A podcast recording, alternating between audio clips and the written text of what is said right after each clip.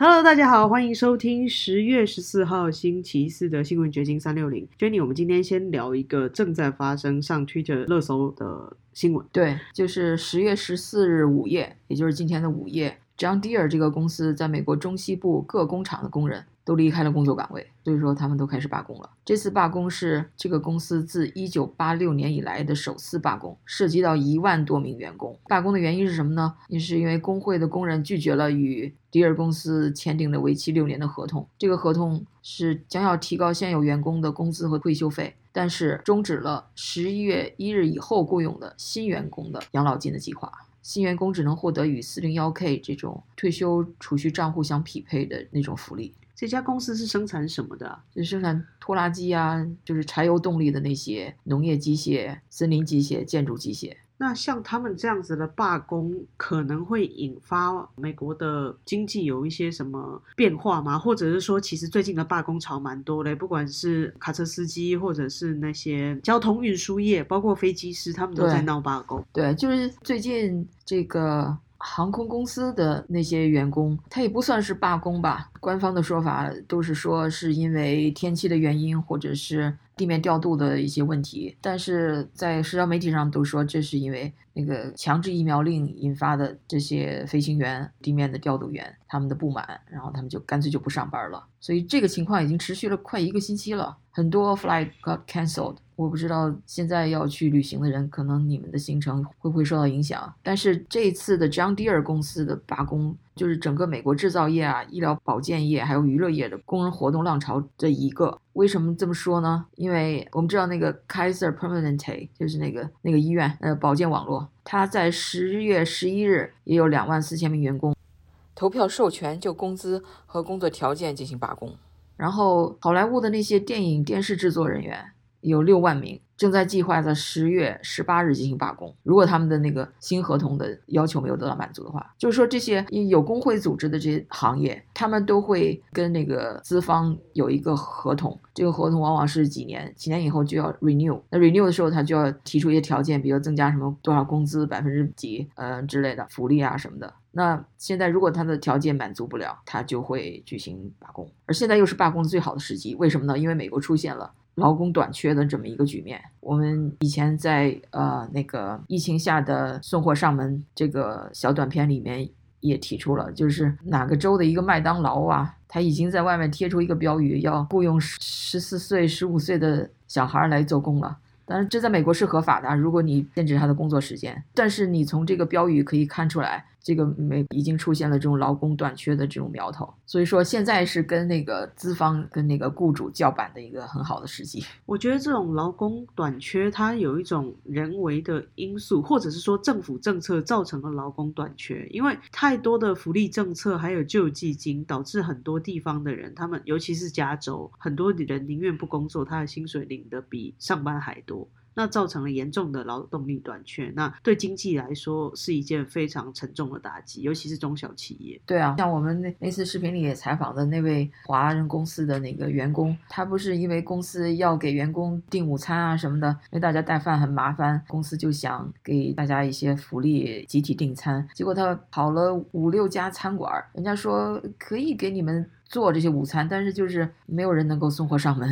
没有错，找不到人送货上门。现在最主要的问题就是这样子，就是美国面临了一个真的是劳动人口不愿意出外工作的一个奇怪的现象。当然，一方面可能是为了防止疫情接触了，但这个东西可能还不只是这个原因，就是很多因素促成了这个局面，包括这个拜登九月九日公布的这个强制疫苗令，这个影响也是不可忽视的。就比如现在那个西南航空公司。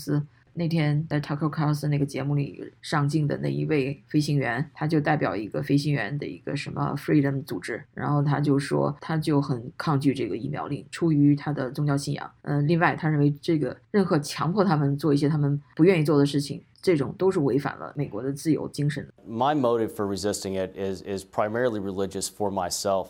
Uh, basically, I saw um, a, a, among my friends, I, I saw a need. Uh, many of us don't want to take this. Uh, people were being coerced. I believe in freedom, and I'm here to support the freedom of my fellow employees and all people across this country. Um, I'm not going to take a mandate. I'm not going to be coerced into doing something that I don't believe in. 那个飞行员说，他是一个货机的飞行员啊，他还不是客机的，所以说我们整个的这个生产、制造、运输、销售链，这是一个非常 delicate 的 ecosystem。你哪一个环节出现了问题， 你到商店里买东西都会要么涨价，要么短缺。现在你去商店，可能好多东西。就已经开始从货架上短缺了。比如前阵子我想买个 garden hose，就是那个浇花那个头，结果我到沃尔玛上去看，竟然找不到，它的都没货了。原来它有那个卖它那个标签在，但是货已经没有了。你去了几次都都买不到。就本来是非常便宜，在九九 cent 这样的店都可以买到的，现在连沃尔玛都都买不到了。而且其实很多婆婆妈妈去买菜都会发现，菜价、肉价，所有的食物、日常生活用品，大概都默默的在涨价。虽然涨幅不是很高啊，就可能几毛钱、几毛钱的涨，但是可以感受到这个通膨的压力。而且不光是美国，全球都是这样。今天我看到一个新闻，英国最大的鸡肉生产商说，英国二十年来那种食品都非常廉价的这种日子将结束了，整个供应链的成本都在飙升，食品价格通胀可能达到两位数。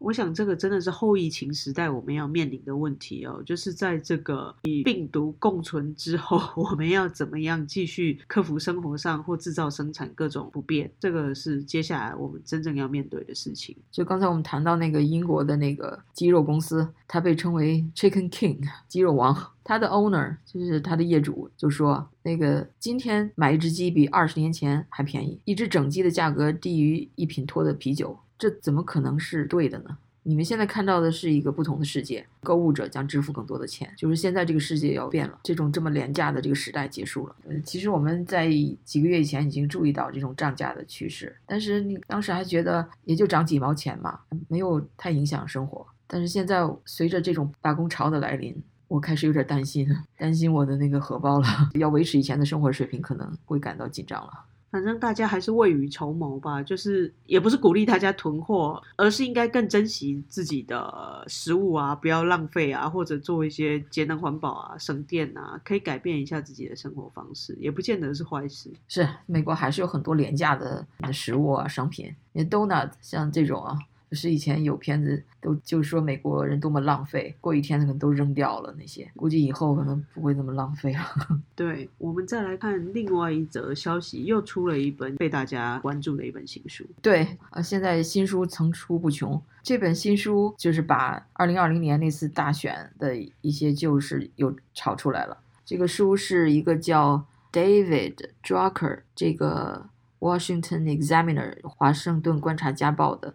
这是一个嗯偏右的媒体啊，他的一个资深的政治记者写的，书名字叫《在川普的阴影下》，所以你可以看从这个标题就看出来，他还是不是那么挺川的啊，所以有些内容会有他的一些白眼，但是从中我们也可能也能看到一些真相吧。大家是不是还记得当时在选举结果已经出来了，但是还没有进行选举人团投票的时候，应该是在十二月十四日投票。但是呢，那六个战场州的选举结果，两个人比分的差距很接近，然后又有很多舞弊的嫌疑，特别是美国各州都在大规模的使用这种邮寄选票的情况下，有很多猫腻在里边。所以，川普总统和他的律师团队就是提出了很多，无论是证据啊还是理论呐，就说这个选举是很多不合法的地方，这个选举人团票。也是不合法的，应该被推翻。所以呢，他们就试图说服国会参众两院的一些议员加入他们，因为这个议员有权投票来推翻呃这个选举团结果嘛。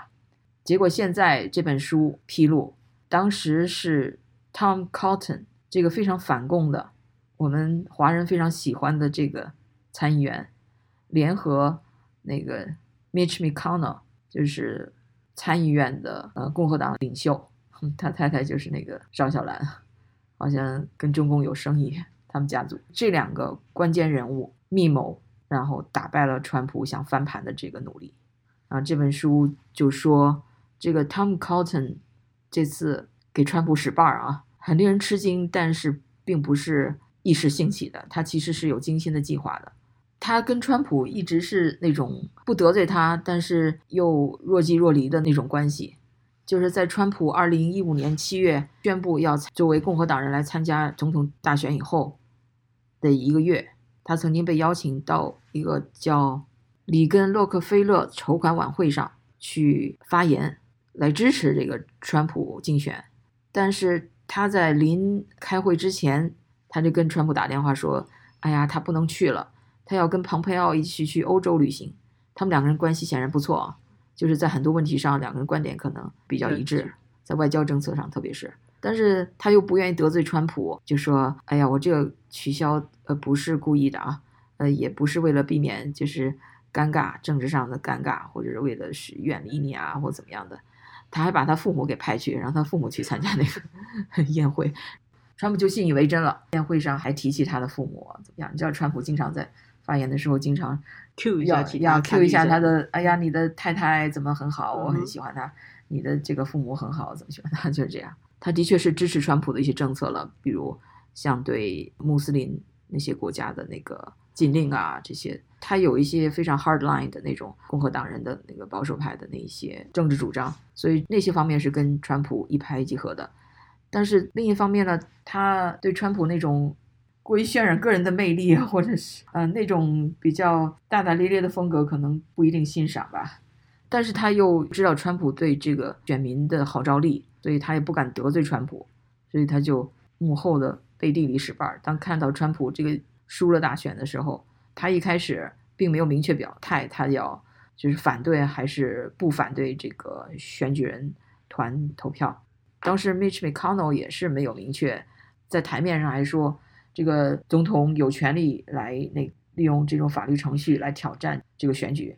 因为十二月十四日投了选举人票，那才是真正的板上钉钉了。那之前他们还都是表面上支持川普，但是背地里活动就是把一些想支持川普的一些议员就给说动了，就是说的不去支持川普了。这个记者的报道调查不知道真实性如何，但是我觉得他已经很明确的告诉我们。当时这个选举的确有藏了非常多的疑义跟可能会选的事件在里面啦，要不然也不会有这么多暗盘的交易，包括这这两个议员他们的态度，还有他们为什么反对等等。当川普的团队说这个美国的先贤他们在做宪法的时候留了一个后门，当这种选举舞弊情况发生的时候，他可以推翻选举结果。但是 Tom Cotton 他不是特别相信，但是也有点动心，所以他就让他的下属去做研究。结果研究的结果，他一看，嗯，没有，美国的宪法没有允许这个川普能够推翻这次选举结果，所以他从那以后就一心一意的就就迫害川普的计划。